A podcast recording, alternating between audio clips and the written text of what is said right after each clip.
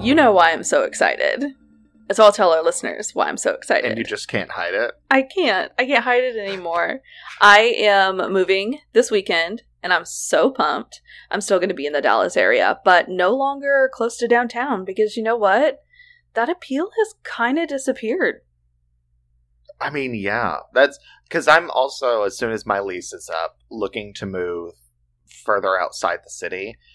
Because, you know, before Miss Rona came to us, that was a huge plus, and I was willing to pay more to be closer to restaurants and bars and you know a shorter distance to downtown to commute. Well, I haven't been to a restaurant or a bar since February. Yeah. Um, I haven't gone into the office since February. So now I'm like, well, I'm just paying a lot. No, I'm out. I'm deuces, yo.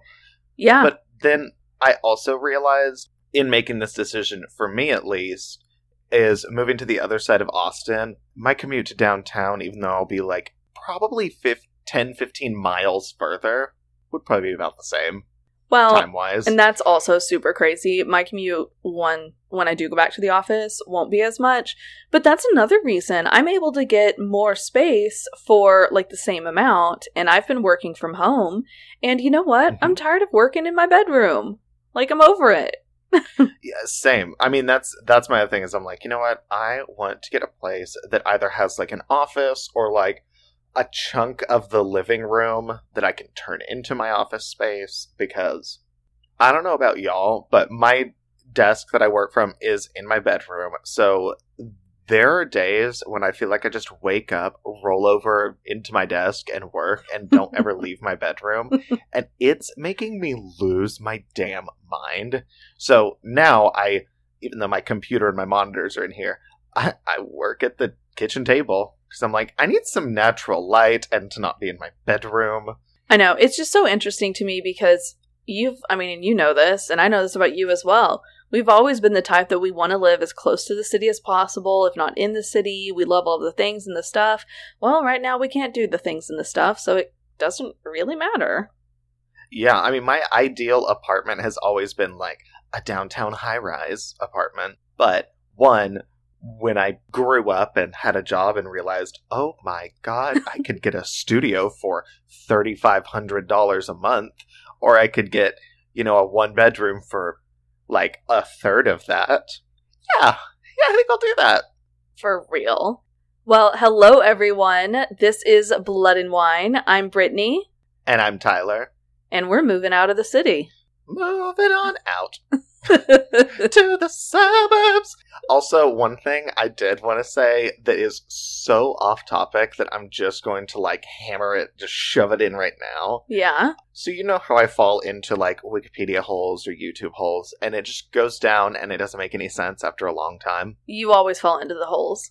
Yeah. But I was on YouTube and fell down the hole of listening to uh, emergency broadcasts uh, from around the world to hear what they sound like because they're different everywhere. We grew up in Oklahoma, so hearing the like the National Weather Service in North like that, okay, that's basically like your alarm in the evening. It's like, oh, that means it's dinner time. Pretty much. Um, but no, that I looked at these compilations and there was one that was probably the eeriest, and it's in China, and it was for an earthquake because in China they have earthquake warning systems because their systems are able to tell when one goes off that's further away. They can alert the cities and give them a couple seconds warning to like take cover before the shaking hits them, Wow. which is really cool. that is. Um, but how they do it is you know how all the all cities basically have like sirens yeah. well theirs are big ass speakers with their sirens and on a lot of the buildings they have these like emergency red lights so the alarm goes off and it's across the city all the lights start flashing red and it's a countdown until the shaking hits so it's like "Er, five er, four er, three two one take cover, take cover. But in Chinese, I don't know how to count backwards in Chinese. And then the shaking just blew my mind. One of the most interesting and creepiest things ever. Like, can you imagine? You're just hearing a countdown to, like, oh, death. That is very eerie and horrifying, and I don't really know how to move past that. Well, it's eerie and horrifying, but also awesome. Well, I mean, the alert You know, people getting warning. and the fact that they can do it for an earthquake is really impressive. Yeah. So that's that's what we'll leave it off of. But do you see how that tangent didn't relate to anything, but I had to tell y'all? Absolutely. No, that's interesting information to have. I kind of want you to send me that link. Oh, I will. So, before we jump into today's episode, we want to remind you guys about our live Q&A on Patreon. We're having that on October 1st. So that's coming up. I believe it's going to be 7 p.m. Central. I think that's what we said in the last episode. And we just want to talk to you guys. We want to chat with you live. So if you want to be a part of that, be sure to hop on over to our Patreon and join the community. We have a lot of different levels. This is not the only thing that you will have access to. We have all of our wonderful murder minis. We've got a lot of other posts, some recipes, and we'll have another set of really fun things like this live coming in the future. We're cooking those up as we speak. So if you just want to show us your support and also get extra episodes and maybe even direct one of your own, hop on over to our Patreon and sign on up. And don't forget to join us on the for the live Q&A October 1st. Also, make sure that you are subscribed. Go to whatever listening platform you listen to us on, hit that subscribe button or whatever it says, like that's similar to subscribe. I don't know, follow, keep up with, stalk, all those buttons. uh, hit those. That way you'll get our episodes immediately every time they upload on Tuesdays. This week's topic is one that, to be honest, we've done a lot of cases that would fall into this, but we decided to focus specifically on this, also because we found a couple of cases that we really wanted to do. So this week we are talking about hitchhiker murders. As you know, hitchhiking used to be a major thing. Please don't do it. Please don't do it anymore. How many times have we told you guys it's a bad idea? It really is. And we're definitely going to hone in on that and you'll you'll truly after this episode be like, "You know what? Hitchhiking is bad." If you didn't already think that. But if you're listening, you probably already think that. Yeah, well, and I mean, just in a realistic sense, there are so many other options that are super low cost. I mean, you can get like a Greyhound bus across the state for like nine dollars Right. in a lot of places. So don't hitchhike, please. Don't don't end up becoming a case that we do in the future. please absolutely don't ever want anything like that to happen. Before we get into our topics, we're going to open up our wine. Tyler, what wine did you pick? So the wine I'm drinking is one that I know you're very familiar with, and I know Mama's very familiar with, and I think it's one of y'all's favorite, or maybe just one of y'all's go-tos. But I didn't realize it at first because they've changed the label. I'm doing the 2019 The Show Malbec from Mendoza, Argentina. It is not the horse on the label anymore. I know, it's so different that I'm not even sure. I mean, it is. It's the Joel Gott brand and everything. Oh, It's the oh. same one. It's just now instead a picture of Patagonia leading into the Andes Mountains in black and white. It's really pretty. I- Like it's much more my aesthetic of a bottle than the stupid little horse dude jumping. Yeah, that new label is a vast improvement. I like it a lot better too. I think that's one that Mama has tried more than me. I've definitely had it. I mean, and it's a Malbec from Argentina, from the Mendoza region, so obviously it's amazing.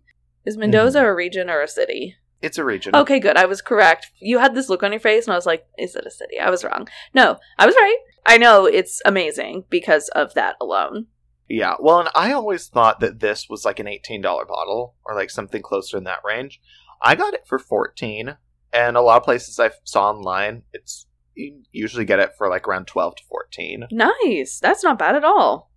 So, a couple things that some people said about it. One was like it's bold red with dark berry flavors, noticeable tannins, and very peppery on the finish. So, kind of, kind of your solid Malbec profile, your Argentinian Malbec profile. Yeah. Another person said it's a medium garnet hue with a nose of blackberry and mocha. It opens with plum and wet cedar. The middle is quick, and the finish has notes of violet, clay pot, tobacco, and dried black currant. Oh my god, that's like my mouth started watering. That sounds amazing. I know, that sounds like the perfect red wine. Like all of those, I'm like, that is what I want out of a red.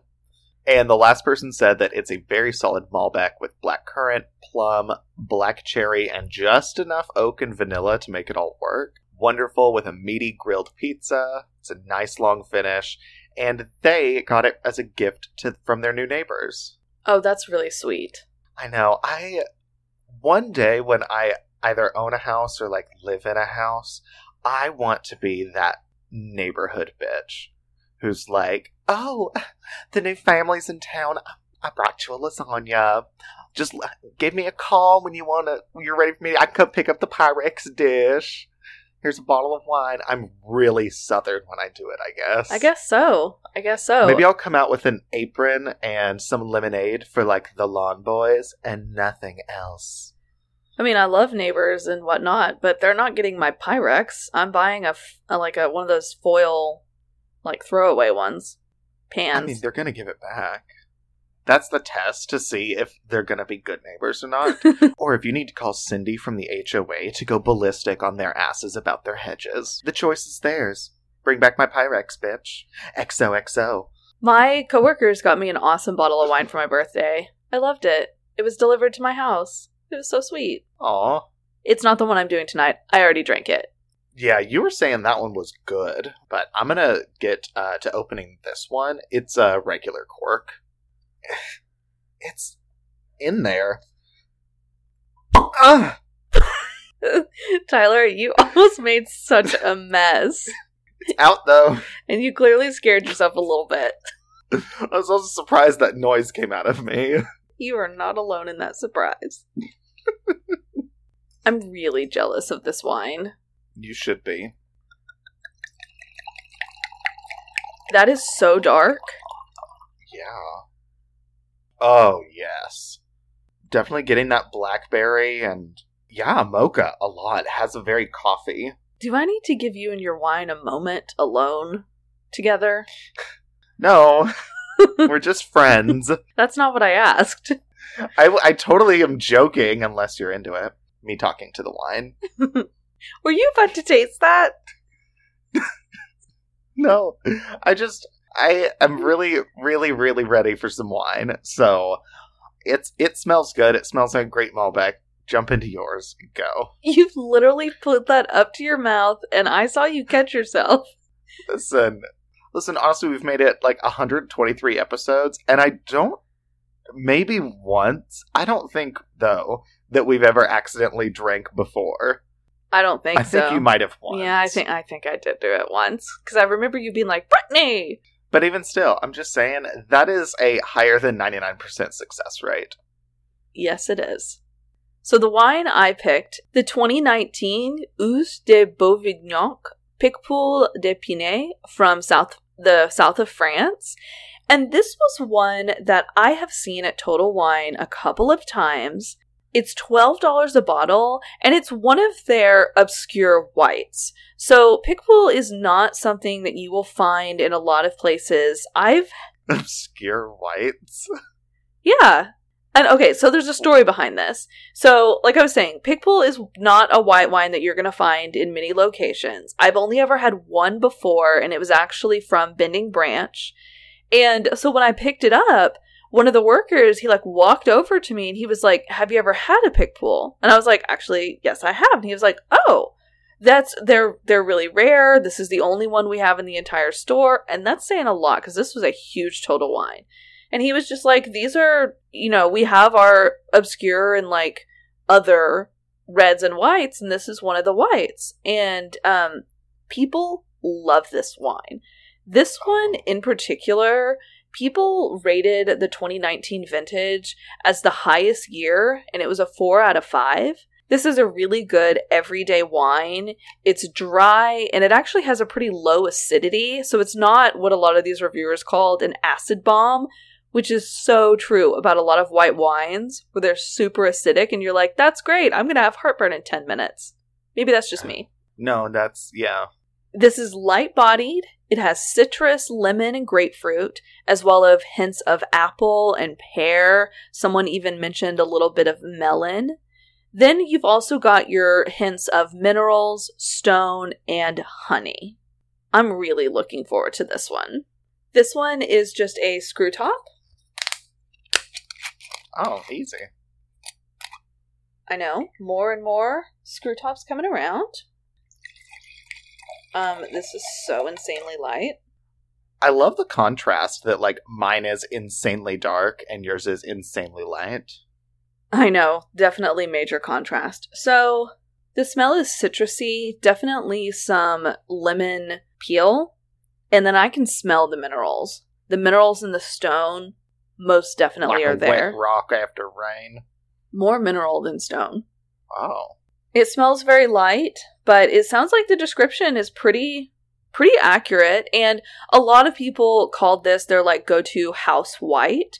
So, it's I, I think it's going to be a really good white wine that's just a, a great go-to for pretty much any any day. So, Well, and I think I've had a Picpoul Blanc before.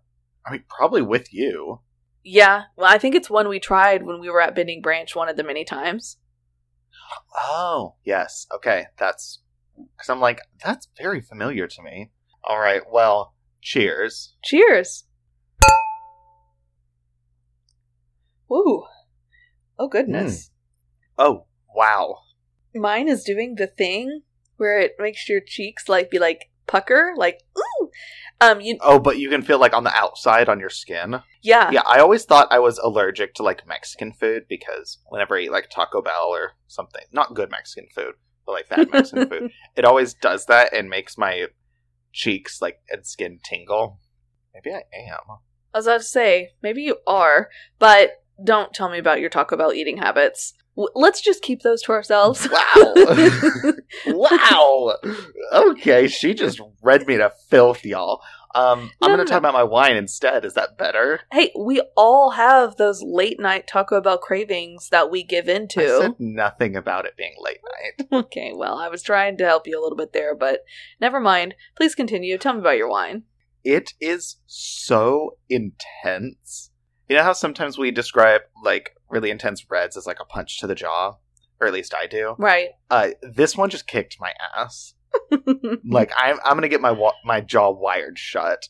This is one that would stand up to the fattiest, most flavorful like prime rib, oh my god, yes. like a prime rib with like with the horseradish like sauce on it and stuff, where you need about as most intense wine as you can get. The show can do that, but the intensity is in a way that like I don't feel like I have to. Oh god, I need to go get some food to eat with this. It's still really enjoyable just drinking on its own. This might be my go-to bottle in this price range. Really? You know, I can tell Yeah. you're enjoying this one a lot more than ones I've seen in the past. Like, you're just really into it. You're like, yes, this is the one. I'm Can I marry it? I'm shook. Well, because I think I've had it before with Mama, and I mean, Mama has a great taste in wines. I don't think I've had a bad one with her yet. No, me either. Um, but this isn't one that I remember specifically taste wise. But now I'm like, how? How did I not remember? I don't know if it's just the 2019 vintage is superb or what. This wine is fantastic. Or it's just that I really need some wine, and this is absolutely hitting the spot. So, a combination of all of it. It's the perfect storm wine. It is the perfect storm wine. Well, I gotta tell you about this white wine. It is unlike any other white wine I've ever had. And I don't think it's like the last Picpoul I had, and maybe that's the difference of I had a Texas one and this is one from France. So immediately you're hit with that lemon. And it's almost sour, but not in a bad way. Like, I'm not s- sitting over here like sucking on a wine warhead or anything. It's got that lemon though, maybe a little hint of grapefruit, mostly lemon. After that is when you start to taste those minerals, and it kind of closes out with a little bit of sweetness, that apple and that pear. It's so delightful. When you talk about the perfect wine for a really hot day, this is it. Just thinking how that lemon just really brightens Mm. everything up. Yeah, you just feel it on your tongue, and I feel like almost little like bubbles on my tongue, like those little fermentation bubbles, not like not like champagne bubbles, but it closes out with that mineral. It's the very last Mm. flavor that's left on your tongue. It's like in the middle a little bit, then you get the sweetness, and then it closes out with the minerals. So if Is it almost like a tonic water minerality? Yeah, I think that's a good description. I think this is a fantastic one for everyone to go try. It may not be for everyone. It's not like a Pinot Grigio. Like I know Pinot Grigios are also very citrusy. It's not like that. It's I mean, sweeter. from what you're it's and when I say sweeter, oh no no no, I know what it is. It's the the acidity. It's that low acidity that makes you taste like these apples and pears and those flavors that make it not like a Pinot Grigio. Yeah, I mean, from what you're describing, it sounds like the wine form of like a gin and tonic with a lemon twist. Kind of. Let me try it again. No, dude, that was a really good description. Yeah, Which sounds amazing. it's really good. I highly recommend this one. I'm glad I picked a white. I was thinking about doing a red tonight, but again, I saw this one in Total Wine. I've seen it multiple times, and I finally was like, you know what? Now's the time to buy it. I've been wanting to do it for the podcast, and the bottle, it's kind of weird. It's like green, and it reminds me a little bit of Heineken. Not like the shape of it, but just the way that it's carved with like I don't know, whatever. It's it's all good, but it does not taste like Heineken. I really enjoy it. I implore you to find a Picpoul and find other obscure whites and give them a try. okay. Well, we both have our wines, one on either side of the wine spectrum. So now it's time to jump into our cases. Tyler, tell me about your hitchhiker murder. Well, the case I'm doing today is the hitchhike murderer, Anthony Jackson. He's known as the hitchhike murderer. Like that's they they weren't being very creative with names. Yeah, considering pretty much every case in the 70s did involve hitchhiking, that really isn't very creative. When did yours happen? The early 70s, of course. Oh, okay. You know, when hitchhiking Like, was, was- a mode of transportation. Yeah. And I mean, honestly, I was surprised looking it up that it's not the Boston hitchhike murderer or anything. And finding research was not easy. And I think a big part of it was when you type in hitchhike murderer, there's so many. It's not a, I mean, it'd almost be like knife murderer. I mean, not not that broad, but Yeah, you have a good point.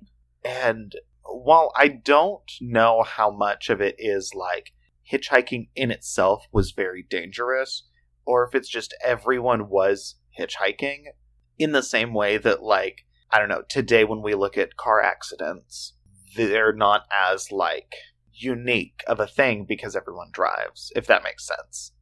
Right. Well, I think one perspective you can look at it is with hitchhiking being a mode of transportation in like the 60s and 70s, it gave killers an opportunity to easily grab people, easily kidnap people, and Mhm. easily murder them. You can almost like say it's equivalent to uh, one thing that's interesting. Like you talk about don't get into strangers' cars. Well, what do we do all the time with rideshare? Technically, Mhm. that's a stranger. Yes, it is recorded. Like people know who you're riding with. Like the information is there, so it is a little bit different. But at the same time, you're still getting into a stranger's car. It's like Yeah, hitchhiking with technology added. It's ordering it. Yeah. Uh, it's it's a way for a hitchhiker to order the car. Yeah, no, that's fair. And I'm not saying rideshare is super unsafe. I mean, it can be. We have done rideshare murders, but at the same time, pretty much every situation we are in every single day, day in and day out, could be a dangerous situation.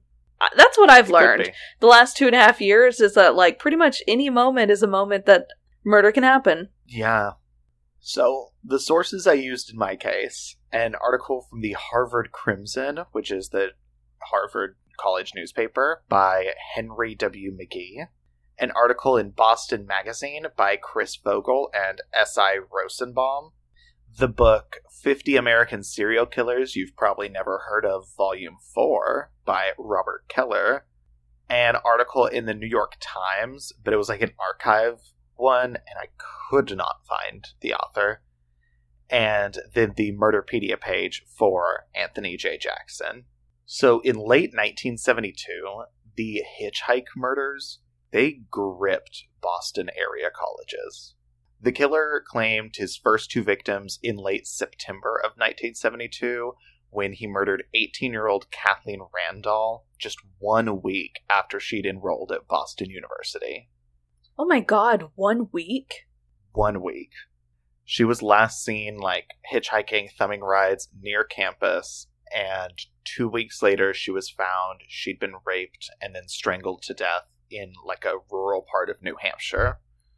Two days after Kathleen disappeared, 19 year old Deborah Stevens was raped and strangled to death in Lynn, Massachusetts, and her body was disposed of just 50 yards away from her home.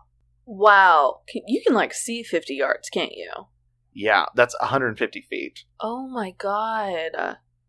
His third victim was Ellen Reich. Ellen was a typical Boston student. She was a 19 year old sophomore at Emerson College.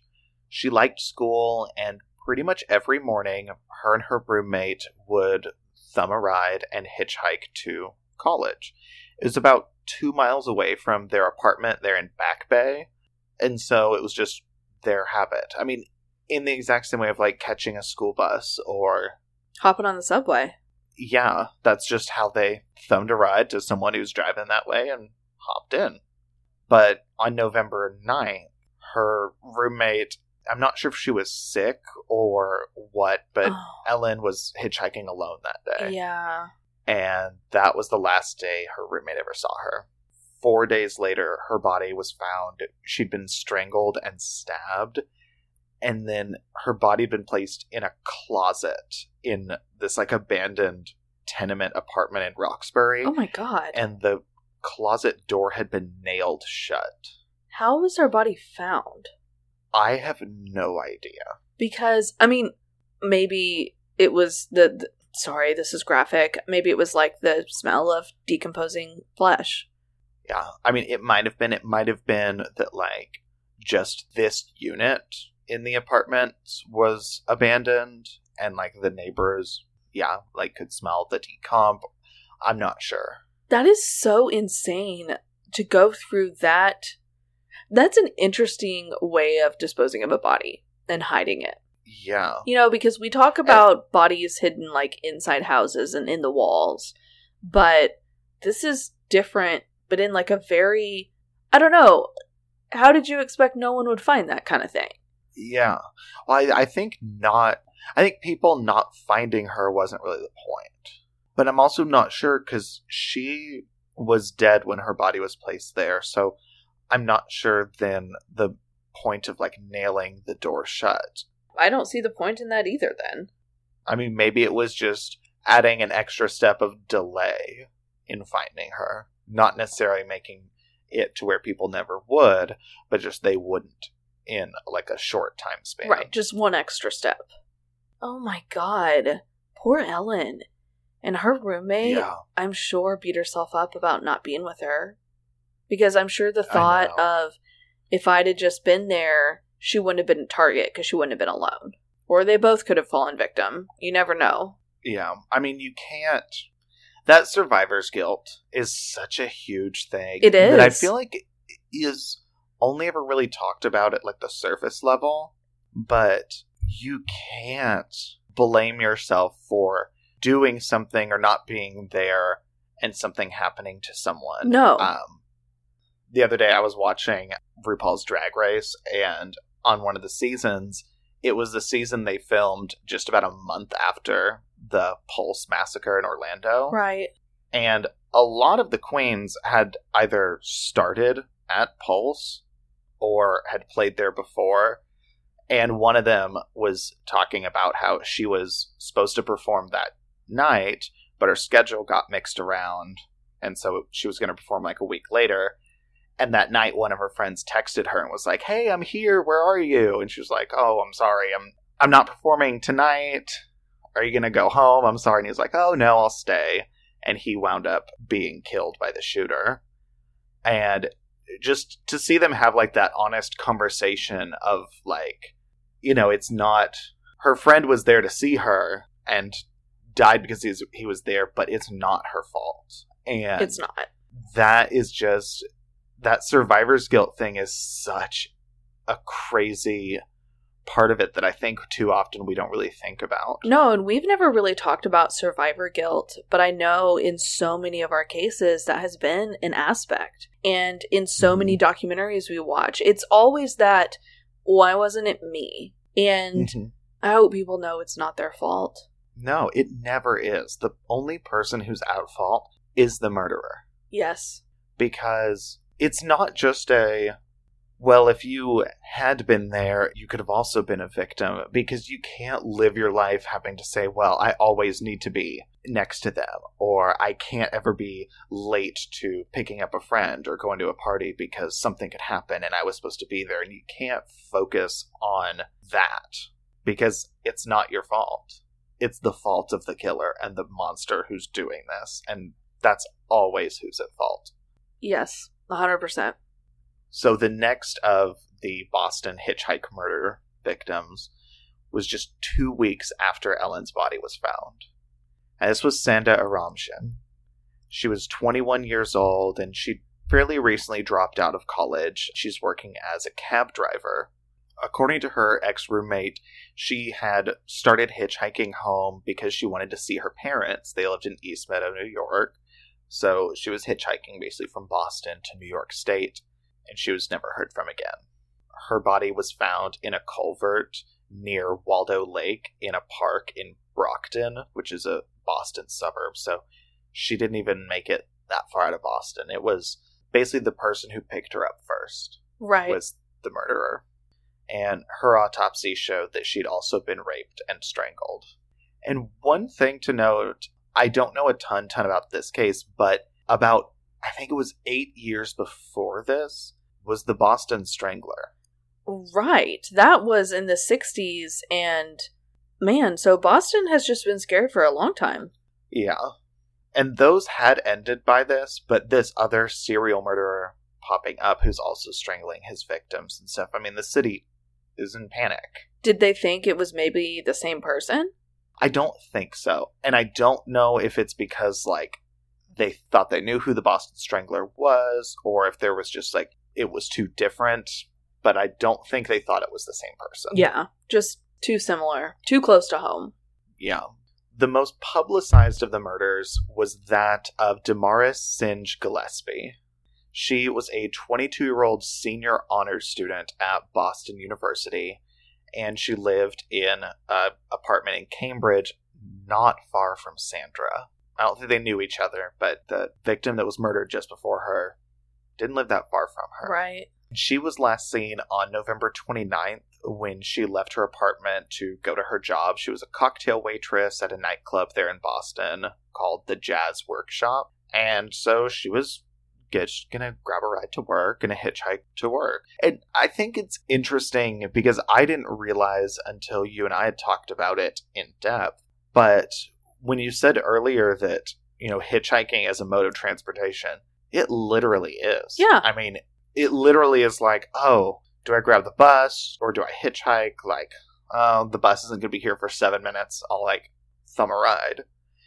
And that's just part of it. I mean, all of these college students who don't have cars and they're living in Boston, that's how they get to work or get to class every day. Like, it's literally just another form of travel. I know. And that is so crazy for us to look at from our 2020 lens because we would never imagine doing something like that because hmm. of cases like this. Yeah, I mean, it would never cross my mind because I think it's even not really comparable to like using rideshare like Uber and Lyft. No, it's really not. You're right. well, because those I'm I'm talking about like the frequency because we used to use Uber and Lyft a lot, Right. but also that costs money, and hitchhiking doesn't. So I imagine it was even more common. Yeah. But Damaris, she hitchhiked to work and she never made it to work. When she didn't come home from work the next day, her roommates were like, Where is she? This is not like her. And they called her parents. So her parents got together with the Cambridge police and they started a very intensive, all out manhunt for her that lasted three weeks. Her family and friends also manned a 24 hour hotline that was just set up in their apartment. Like in their apartment in Cambridge, they set up this 24 hour hotline for any tips, anything, and they covered the Boston area with more than 20,000 posters and leaflets that describe her and asked anyone who'd seen her or had any information to call the hotline. They also even set up a information desk for any information about her in the Boston University Student Union. Were the other victims just discovered quickly and that's why nothing like this happened for them? I think, yeah, a lot of them were discovered within a, just a few days, but I don't know.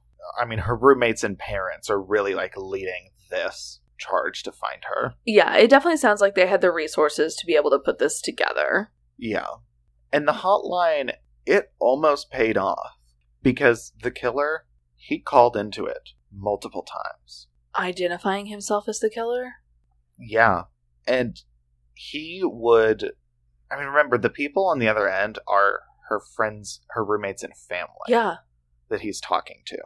He sounded as if he was in his like late 20s or early 30s, and he made his first call on December 6th, which was about a week after she disappeared. And then he made five more calls that day and the next day, and he described in detail some of like her personal affects and just different parts of everything.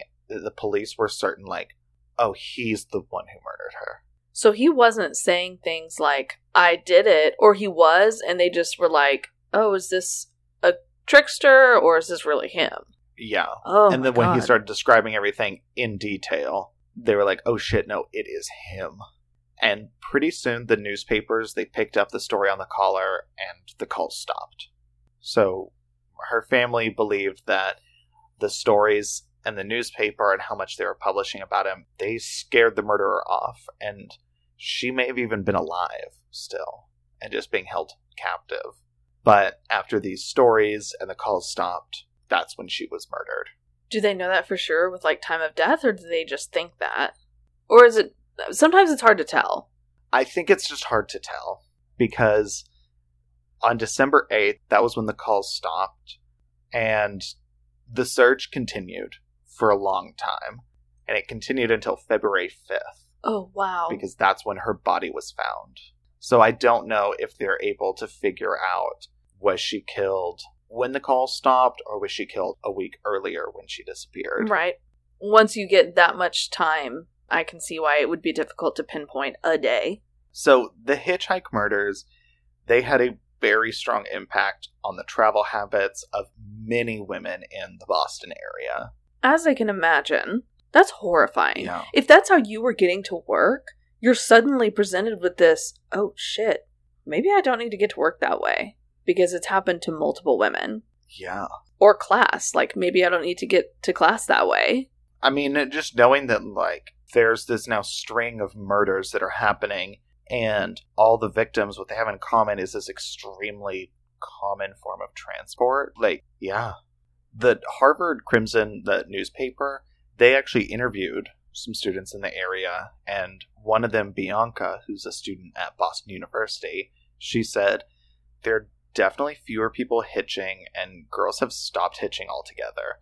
Every morning, there used to be more than half a dozen girls who'd stand outside the dorm and hitch a ride to class, but they've all stopped now. It's also really interesting to think about the type of people that would pick people up, you know? And and not all of them bad, obviously, but just thinking of the types of people that were like like I wonder if you hitched every day to go to class if sometimes you had the same person. And then why don't you arrange some type of carpool thing? Like I just and again, it's hard for me to look at hitchhiking as a form of transportation because our entire lives it has been an absolute no no. You don't hitchhike, you don't pick up hitchhikers. Yeah. It's okay. What episode was that when I told that story? Like episode four? Something like that. You horrified our entire family. Yep, yep. Definitely had to answer questions about that.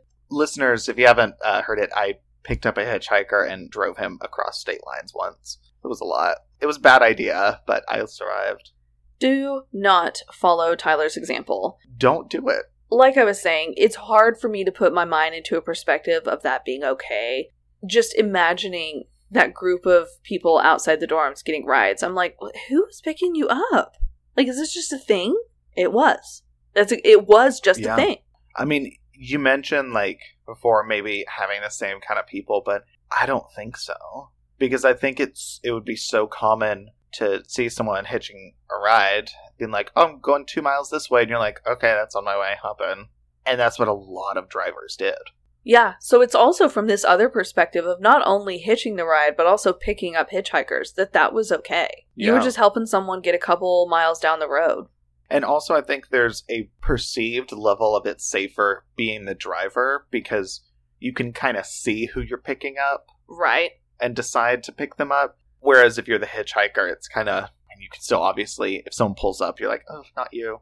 But that would be more difficult. But I think a lot of it's a lot more of a perceived safety because there's countless stories of people who've picked up hitchhikers who've then murdered them. Yeah, I know. It's a scary business. Don't do it. That's why you don't do it now. You just don't do it. So three more young women would be murdered before police eventually got a lead on 33 year old Anthony Jackson. So on December 26th, Anthony Jackson was arrested after a high speed chase and an actual shootout that he had with police in Cambridge. He was booked on charges of assault with a deadly weapon, operating an automobile to endanger, and illegal possession of firearms. Then they also notice his blood soaked Cadillac. It wasn't the car he was driving, but he'd stored it at a junkyard in Brockton. And they looked at that and they were like, oh, this is a murder scene. And he was actually indicted on Damaris's murder on February 3rd of 1973. So a lot of the evidence, it eluded police in several of the cases, but they had this. They had his blood soaked Cadillac, and they had stuff tying him to Damaris's murder. And investigators also noted that these murders suddenly stopped when he was arrested. That's a sign for sure. All of his victims were young, all of them were strangled. Four of them had been dumped in the woods, three of the women had received sharp blows, and three of them were students at Boston University. Three of them lived in Cambridge. Jackson was found guilty on three counts of murder and was sentenced to three consecutive life sentences. Good. I mean, there were more victims, but I'm glad it was more than Yeah. just one he was convicted on. And so that's that's one of the things in this case that was difficult to find a lot of information on because he was convicted on three, and I don't know how much evidence for each of them there was, Right. like for the other victims. So, not hundred percent sure on that, but that is the case of the hitchhike murderer. I'm so glad that it was solved because hmm with hitchhike murders, there's so much opportunity to never know who did it. There really is. I've never heard of this one. This happened in the 70s when so much was going on, but I totally get why. He was one in that like serial killers you've never heard of because yeah, never fucking heard of this. That's seven victims. Yeah. I mean, it's a case that I'm like, the detailed stuff of what I got, how is this not a huge one that everyone knows? I know. So, Brittany, what hitchhiker murder case are you doing? I'm doing the Santa Rosa hitchhiker murders. And the sources I used, the website Santa Rosa hitchhikermurders.com, which Oh, I know. This website was created by Deborah Silva in 2009, and this is where I got the majority of all of my research because she has compiled all of the information. There are clips from every single newspaper article that was published around the time that this was happening in California. I just clicked through and read every single one of them. So my sources are actually like really, really vast, but I'm going to source it with her website because she's the one that compiled all of this information, not me. Also, a couple episodes of the Murder Squad podcast by Paul Holes and Billy Jensen. Some of you guys who listen to My Favorite Murder have probably heard of this podcast and have probably heard of Paul Holes and Billy Jensen, but they have a podcast that they put together, and essentially, Paul Holes is a retired detective. I think he's retired. I'm pretty sure he's retired. And Billy Jensen is an author. He was friends with Michelle McNamara and helped finish her book after her death. And they their goal of this podcast is to try to solve unsolved crimes. Like they're really using podcasting as a resource for information, oh. and it's amazing. And then I also used an article in the Daily Mail. Between 1972 and 1973, Santa Rosa, California experienced the killings of seven women whose murders have never been solved. There was an eighth and probable victim that disappeared and her body was never found. All of the victims were known to hitchhike, which, like we've talked about time and time again, was a popular mode of transportation. And these murders became known as the Santa Rosa Hitchhiker Murders. On March 5, 1972, two high school students discovered a nude body of a woman in a creek bed about eight miles from Santa Rosa. First glance, her identity was unknown, as was her cause of death, but she appeared to be between the ages of 18 to 24. She was about five six and had light brown or strawberry blonde hair. Police believed that she was killed elsewhere and brought to this location, and that she had been dumped over the 20 foot embankment. She appeared to have been dead for about 24 hours, and after her autopsy was done, it was discovered that she had been tortured and slowly strangled to asphyxiation with a cord or a wire around her throat, and that it took about 30 minutes. Oh my god. Which is unimaginable. I mean, I know, and I think we've talked about it before about how strangling someone is not quick like you see in TV and the movies of it being just a couple minutes. I mean, it takes a while. But God, just to think about 30 minutes of it. 30 minutes of struggling to breathe. It was also determined that she had been raped, and she had markings on her wrists and ankles from wire as if she'd been tied up. Five days after her discovery, she was identified as Kim Wendy Allen, who's 19 years old. She was a Santa Rosa Junior College student, and her roommates and sister were the ones who made the identification. Kim was last seen around 5 p.m. on the night of her murder, hitchhiking from Larkspur to Santa Rosa. Kim was described by her fellow classmates as someone who was a bit difficult to know, but that her passions really shined when she was talking about things that she really loved or was really interested in, and she was always happy. But she was just one of those, you know, just a little bit hard to get to know. On April 27th, 1972, Another SRJC co-ed went missing. 20-year-old Jeanette Kamahele. She was last seen just a couple of days prior hitchhiking to class. Her roommate reported her missing when she never showed up home, and to this day, her body's never been found. She's still technically missing. Still, after 50 years. I was about to say 30, but you're right, it is 50 years.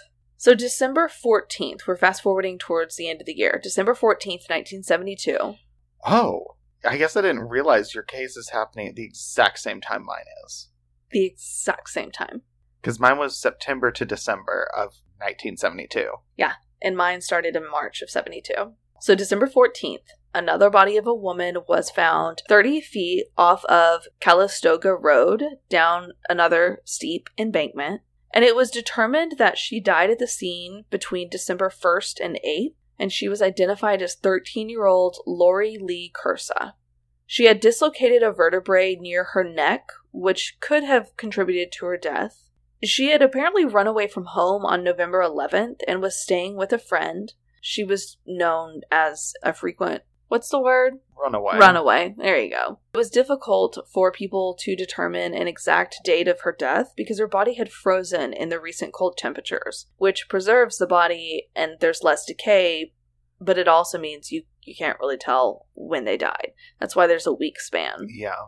After her autopsy, it was determined that the dislocation of the first and second cervical vertebrae with compression and hemorrhage of the spinal cord um, due to trauma was the cause of her death. That's, I mean, C1 and C2, those are like. The ones connecting your head on, right? Yeah, I think those are your top two vertebrae. Like the ones that really aren't even in your neck yet. Yeah. So just a few days after, on December 26th, two teenage boys were hiking in Franz Valley when they discovered the remains of what appeared to be at least two bodies. They saw a couple of skulls. The bones were down a steep embankment in a heavily bushy area, and they were spread out, so they had to be collected and sorted. And when the search began, there was they had no idea how long the bones had been there. The site also had multiple holes, like freshly brought up earth and deer bones. So a full on excavation had to be done to determine if there were more bodies in the area, what bones were deer and animal, what bones were human. And they found a couple of pieces of evidence also at the scene. There was a gold earring and a gold chain cross necklace found near the bodies. A pathologist was able to examine the bones and determine that they belonged to two young women that had been deceased for about six months. The bodies were identified through dental records as Santa Rosa women who had been missing since February 4th. And I said women, but they were girls. Yvonne Weber, who was 13, and Maureen Sterling, who was 12. Oh my god, they're babies. They're babies. And they had last been seen getting into a car in front of the Redwood Empire Ice Arena. And so, like, one of the parents dropped them off to go skating, came back, and they were not there. Oh, so they weren't even like, I don't know, trying to get a ride back. Like, parent was going to come pick them up, and then they weren't there anymore. From what we know of the story, yeah, who knows? I mean, they could Oh. have left in the in between. Like, obviously, they walked out of the ice rink at some point in time to go somewhere else. I mean, shit. It might have been, hey, we want to go get some sodas. Oh, yeah, I can drive you to the 7 Eleven down the street.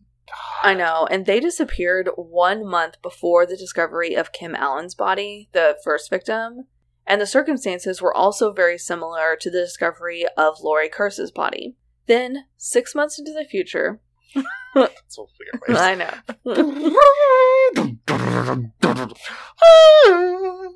I know, I hated it. All right, doctor. God, what if Doctor Who just took a fucking left turn and started doing cases like this? Six months later, in July 1973, another body was discovered in the exact same location as Yvonne and Maureen. That is extremely ballsy by this killer. He went back and disposed of their body after this area had been like excavated completely. He's using the same spot. Exactly. The exact same spot. Which, that is something that I feel like is really ballsy because how do you know that they're not watching that area? I mean, I know it's been six months and obviously they weren't.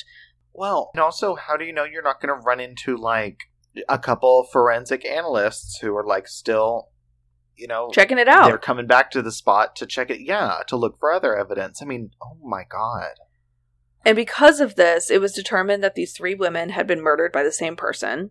Yeah. This was also a stretch of road that was not known by many people. This was not a well traveled thoroughfare. Like, this person clearly knew the area and knew of this spot.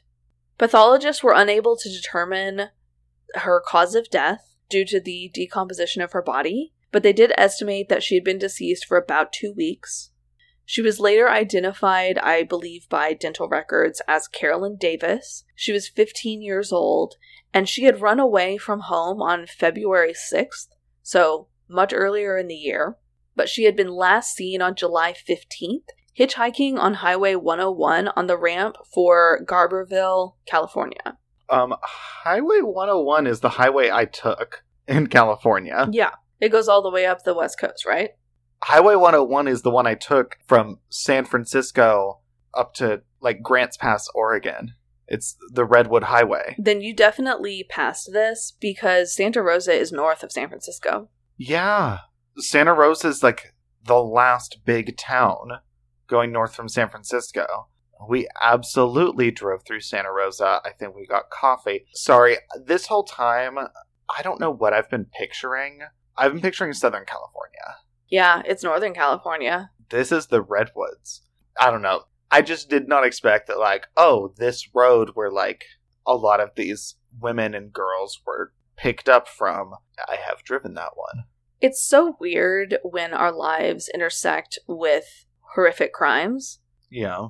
and you're just in a similar area or in a similar situation.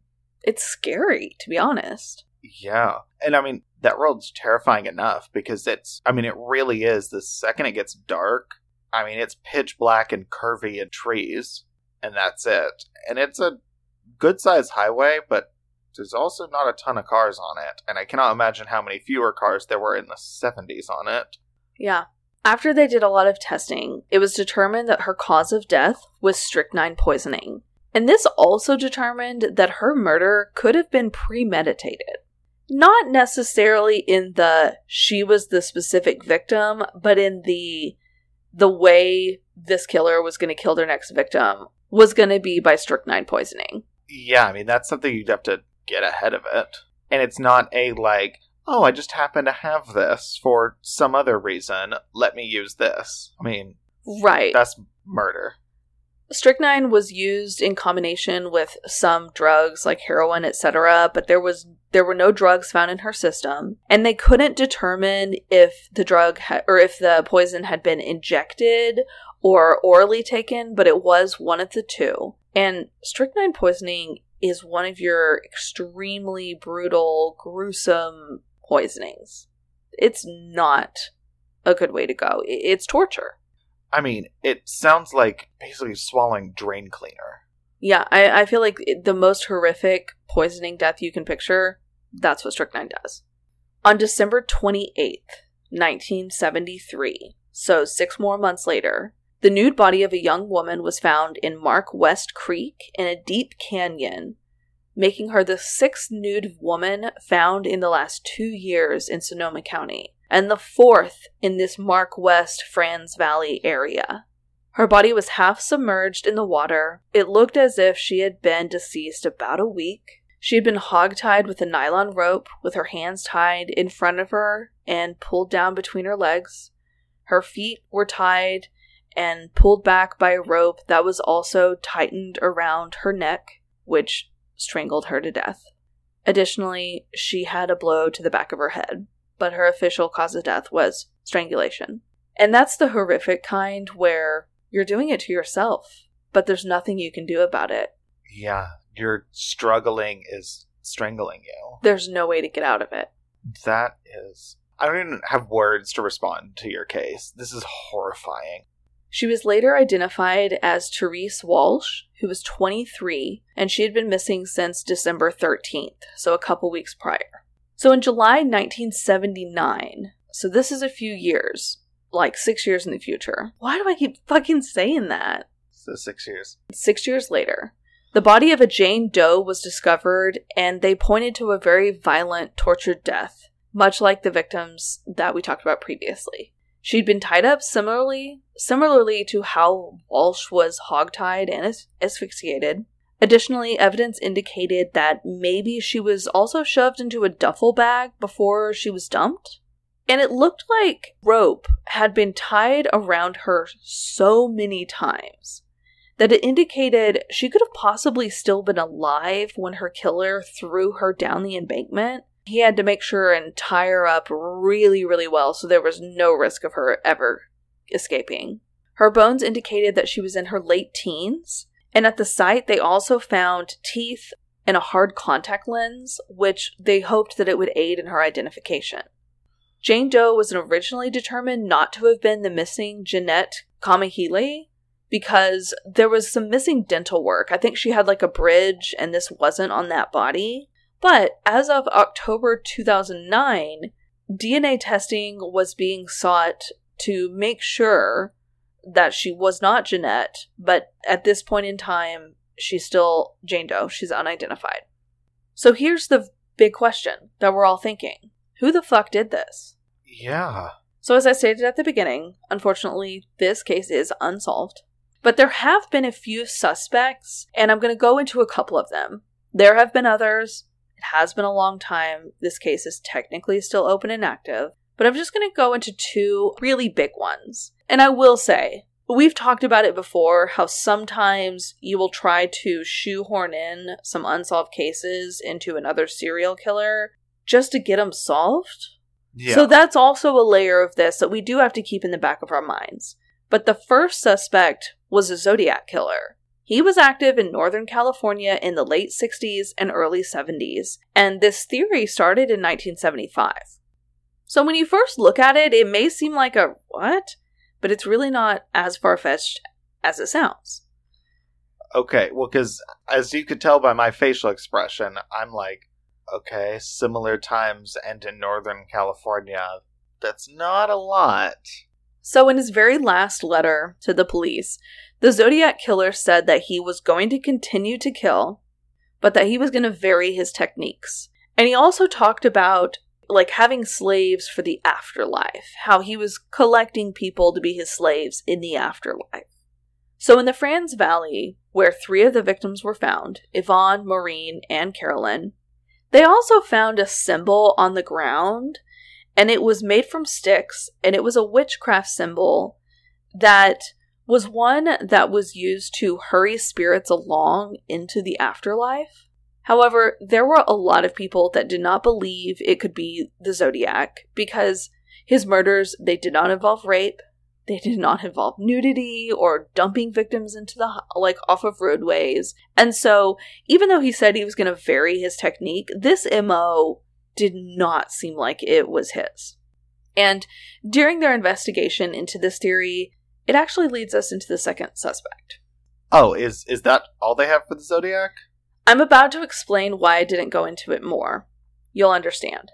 Okay, because I was about to be like, oh, yeah, no, still not convinced. So, there's this one article that, listeners, if I could beg you to go to any type of resource and read through things, it would be the Santa Rosa Hitchhikermurders.com that Deborah Silva has put together because this collection of information is unlike anything I've ever experienced. So, there's an article from 1975, April 1975, and it's titled Is Zodiac Slaying Young Women? And so I'm reading this as I'm doing my research into why they think maybe this was Zodiac. And I'm looking at all of these other bodies that are being discovered of young women who have been strangled and raped. And they're in Washington, and they're in Utah, and they're in Colorado. And my true crime brain is freaking the fuck out because it is goddamn Ted Bundy. Yes. And when this article was written, they did not know Ted Bundy had committed a lot of those murders across all of these different states. This was one of those moments where I was like, I need to read articles from like newspapers during the times of these crimes because everything they're saying, it totally makes sense. They were like, this is Zodiac. He was active in Northern California. He came to Santa Rosa and then he went up into Washington. And then we've got these bizarre cases in Colorado, but they're fitting a similar MO. And I will say, and maybe this is a like point in my mind where I was like, I never made the connection that Zodiac and Ted Bundy were active around similar times. I always think of Zodiac for some reason as being so much earlier, but he wasn't. Yeah, I guess if you ask me to like what decades, I'm like, yeah, Zodiac 60s, Ted Bundy 70s, but it's like late 60s into 70s and 70s. But yeah, to me, Zodiac feels like 20 years before Ted Bundy, even though I know it's not. Same. And so I'm freaking out at this moment reading these articles. Thinking you just solved it. No, not thinking I just solved it, but thinking, holy shit, where's this information? So I literally Google were the Ted Bundy murders ever attributed to Zodiac originally? and I couldn't find anything. And so I'm like, okay. And so I read this other article, and it's, you know, lawmen react, zodiac theory doubted. And I'm like, yeah, I get that. But in this, there's a map. And it's literally a map that shows San Francisco, Zodiac, Santa Rosa, Seattle, Salt Lake City, Grand Junction, Santa Fe, Aspen, Vail. Not all of those are Bundy, but most of them are. Yeah. And it's just one of those moments where it's only a moment that those of us who know what, like, what this ended up being can react to. Because it's like when you're reading, terrible example, but it's like when you're reading a novel or watching a movie and you know something that the main characters don't. And you're like, oh my god, it's not what you think at all. It's something else. It's someone different. You guys, this case blew my mind. I'm sure you can tell. Uh, yeah. So, there's more. So our second suspect is Ted Bundy. Robert Keppel, who was a retired Seattle police detective famous for investigating the murders, he actually interviewed Ted Bundy several times, and he very much considers Bundy a good suspect for the Santa Rosa cases. And he said, The killings in Santa Rosa would fit his methods, he spent time in the area, and I'm sure he started killing well before 1974. It was an open market for Bundy. Bundy has been very open that he started killing before 74. These are in his transcripts, like things that he said, especially after he was arrested. But we just don't know. We don't have any cases connected to him before then. Right. Keppel also recalled that one of the last times he talked to Bundy, he mentioned California, And Bundy looked at him and he said, I can't talk about this right now. So, one thing I do want to say this is why we shouldn't execute people. One of the reasons, of many. Keppel mentioned that it seemed like Bundy thought he would get his third stay of execution, and that he would have opportunity to talk about all these other murders later. Because if you listen to an episode we did way earlier, I covered Ted Bundy, and when it was coming towards like his execution date, he started talking, and it was obviously to try to not be executed, but he finally started admitting to all of these murders. Some that he was tied to, some that he wasn't, but there was no doubt that he was speaking truth. He wasn't just spouting shit to try to save his life, he was confessing. Ted Bundy had also mentioned he killed in California. So, what if he hadn't been executed? How many more murders could have been solved? Yeah. Whoa. I did not think that's where this case was going. Oh, I know. I didn't either. When I got to the point of my research and this started coming up, my mind was literally blown. I was like, I'm sorry. How is how is this happening and how did I not already know about this? So in March 1989, all of the law enforcement officers involved in the Bundy case, from his last confessions to the investigation into his murders, attended the Bundy Multi Agency Investigative Team Conference at the FBI Academy in Quantico, Virginia. The goal of this was to come together with all of the information that everyone had and attempt to determine if more unsolved cases could be linked to Bundy. As we know, Bundy's admitted to 30 murders, but his actuals could be in the hundreds. 30 is just what he ended up confessing to, but like I was just saying, he was cut off before he was done, clearly. Yeah. Bundy was around the Santa Rosa area during this time period, visiting his girlfriend and going to school. He was in San Francisco from July 13th through 15th in 1973, and Carolyn was last seen on July 15th. Bundy was leaving the San Francisco area going north. And what did we just talk about? Oh, yeah, Santa Rosa? North of San Francisco. She went missing on the day he'd left. Well, and it's how you go north. Because it's not like, oh, well, you, you have the option to take the five. Like, the five goes through Sacramento. If you're in, in San Francisco and you go north, you're getting on the 101. There is currently no direct evidence that is linking Bundy to any of these crimes. But this is definitely something to be looked into more. Now, Deborah, who has done all of the research on the Santa Rosa hitchhiker murders, she doesn't believe that Ted Bundy did it. She's worried that they're just trying to fit these murders in because it's similar to his, to his MO and they just want to be done with it. And to be fair, your MO, like your killer, was doing similar things. So I get her point. Yeah. Uh, please don't say my MO. Um, I said your killer's MO. I know, but you said your MO or your killer's MO. Sorry.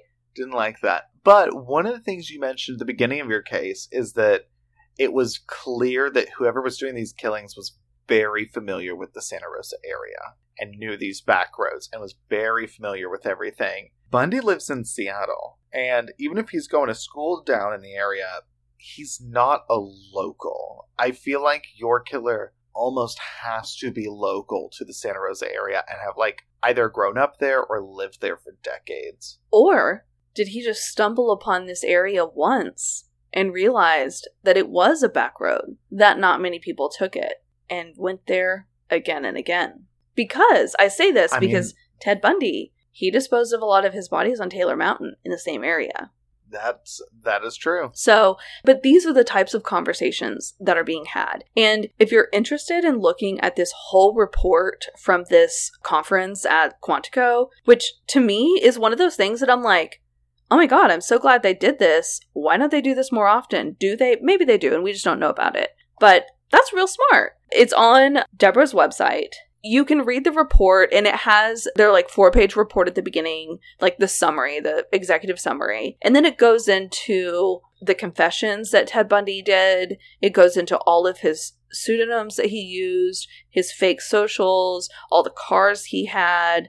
And so it's like a whole like compilation of his life. And then you get to the timeline. And it starts with his birth and his, you know, younger years. There's not very much information, just like where his family moved around. But then you start to see his gas receipts and where he would get gas, checks he wrote, when he was in school, when the abductions were happening, when he would return to the sites to maybe remove evidence or something like that. And it creates this entire timeline all the way till his death. And it's really weird because you can literally look at it and there's a span of like gas receipt in Seattle, gas receipt in Olympia, gas receipt here, gas receipt here. And it's just very weird to see that level of detailed information on a serial killer. But that's how you can Yeah. look and see where his whereabouts were. And you can see that he was in San Francisco on July 15th in 73.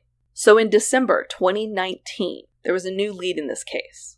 So, like I mentioned, the Murder Squad podcast with Paul Holes and Billy Jensen, that I use as one of my sources, they did an episode in May 2019 about Ted Bundy being a possible suspect in the Santa Rosa murders. Because, like I said, their goal is to solve unsolved murders. And Paul Holes was heavily involved in the Golden State Killer case. If, if you don't know that name, that is one of the ones that he was really, really one of the main players in. So he knows California.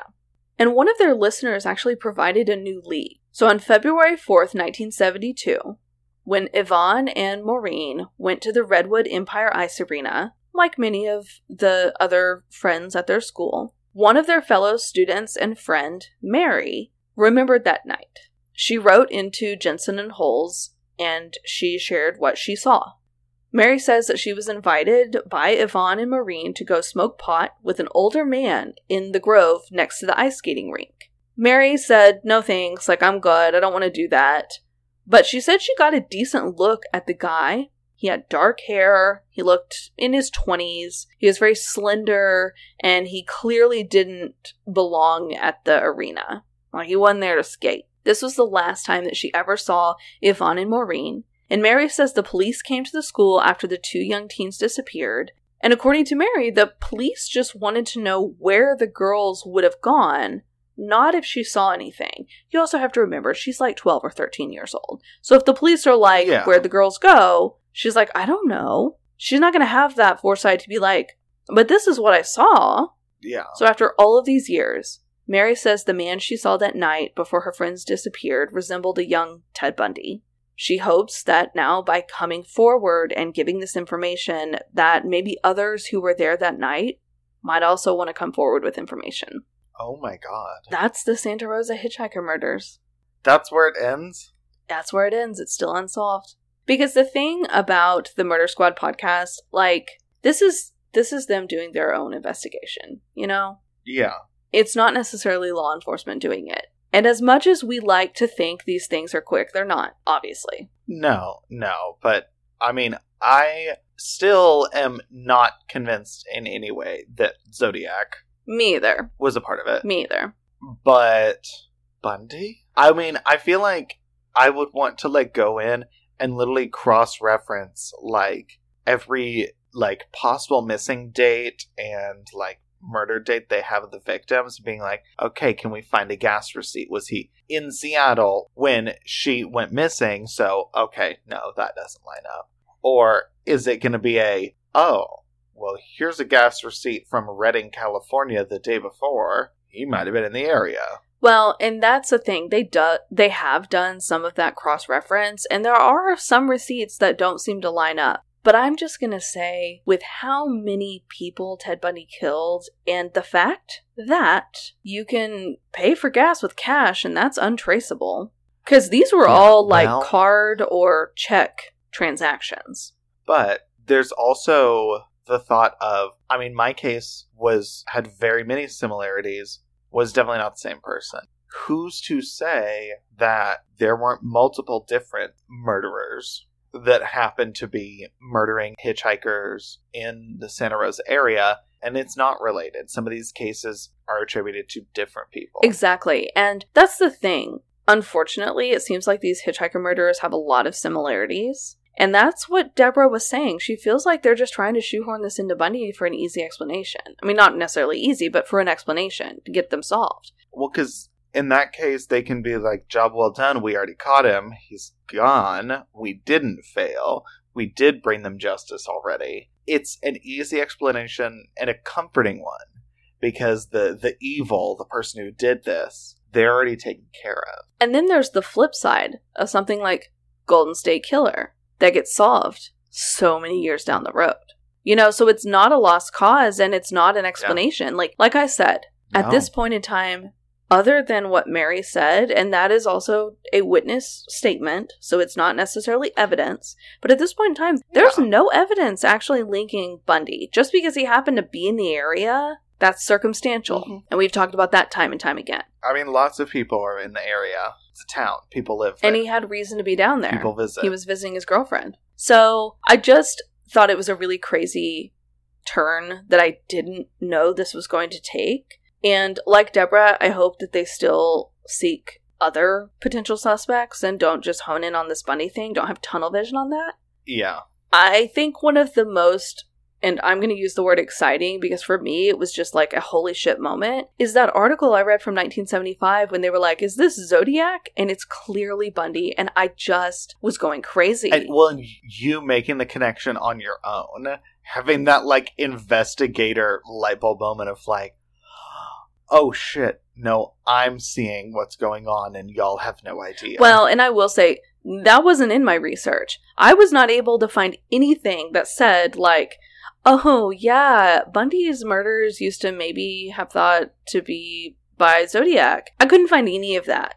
But I literally, oh, I this is when I went into like cross reference mode, and I was opening all these tabs, looking at dates, and I was like locations and and everything in this article was matching up to Bundy's. And I was like, oh my God, that was Bundy. And it just added this other layer of, was this when you called me? yeah, this is when I called you and told you I needed more time because I was freaking out, but I wasn't going to tell you why. Yes. Okay. But it, it just adds another layer into this is why they they weren't able to catch Bundy sooner. Because again, it was the fucking 70s and so many people were being murdered. And Zodiac was a huge thing on the West Coast. And so finding all of these bodies in Seattle, could that have been Zodiac? I mean, he told the police he was going to move and like change and do something different. Like, was that him? I mean, did he just take the five north? It's a one really long day's travel. Yeah. But that's it. Well, and that's the other thing. Like, when we think about did Ted Bundy do some, if not all, of the Santa Rosa murders? How often did he have to fill up? Was this one of the things where he filled up in Seattle on his card to establish an alibi and then drove south to California, filling up along the way as needed with cash? And then, you know, a few days later, he was back in Seattle filling up with gas again. Who the fuck knows what he did in between that? According to his gas receipts, he was in Seattle the whole time. Well, and also, I mean, Bundy is not someone who looks noticeable. No. It's like, oh, this yeah, a dark haired white guy. He has eyebrows and he has eyes. I mean, he he is not notable in any way. So it's not like even if some hunch was caught on that a person who works at a gas station in Redding, California is going to be like, oh, hold on. I have seen this dark haired man who has a face with eyebrows. Because he, he doesn't look spectacular or No. interesting or someone you'd notice. I know. He's this nobody who can kind of be anywhere and nowhere at once. Did I just read Ted Bundy to Phil? No, you read exactly what he did. He constantly disguised himself. He constantly blended in. He changed his hair and became a different person. Honestly, Ted Bundy and Andrew Cunanan are the two most like versatile appearance people that I think we've ever covered. Andrew Cunanan killed Gianni Versace, and there's like there's a specific image you can find if you look it up of like six pictures of him in different quote unquote disguises yeah. because really it's just like parting his hair differently and like holding himself differently. And it's like, no, this is six different people. And that's exactly what Bundy did. Grew his hair out differently, got a mm-hmm. haircut, parted it differently, grew facial hair. He looked so different in so many instances. Like, even just his mugshots, they all look so different. It's crazy. So, listeners, that was my freak out of the day. The thing I honestly want to dig more into because I feel really invested in this case now. I want to see this through. I want the murders of these victims, these women, to be solved. We have six for sure, one missing, and one unidentified. So this is eight young women. Unfortunately, Wow. we know what happened to them. We don't know who did it or why. And that's the case of the Santa Rosa hitchhiker murders. Wow. I know I should have a response to this, but I, I absolutely don't. I'm just kind of sitting here being like, what the actual fuck just happened? And now you understand how I was feeling while doing this research. Freaking Uh, out. Yeah. I mean, it is a very rare moment when we have a of ourselves putting things together that our research that we're reading isn't. Yes. Sometime, usually in smaller cases, but I mean, for the most part, a lot of the things that we're diving into, we're following the research. The research doesn't usually follow us. Yeah. We're not criminal investigators No. So yeah, no, now I fully understand when you were like, hold on, wait, this seems familiar.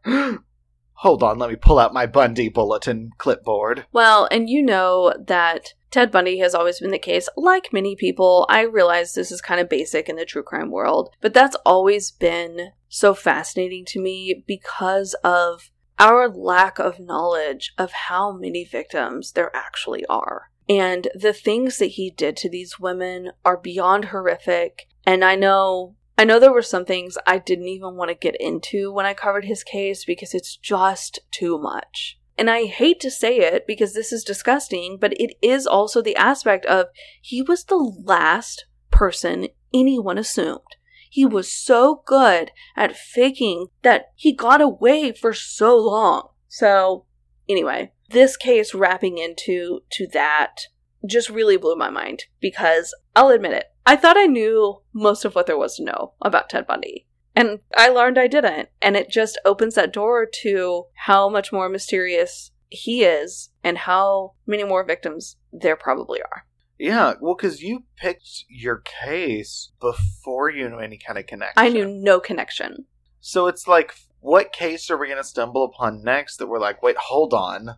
This sounds familiar. That's not a, oh, this sounds familiar. We already did that 50 episodes ago. Whoops. I know. Damn. That has been just a shocking postmortem. Or, I don't know, shocking case, postmortem recovery. Yeah, recovering from the connections.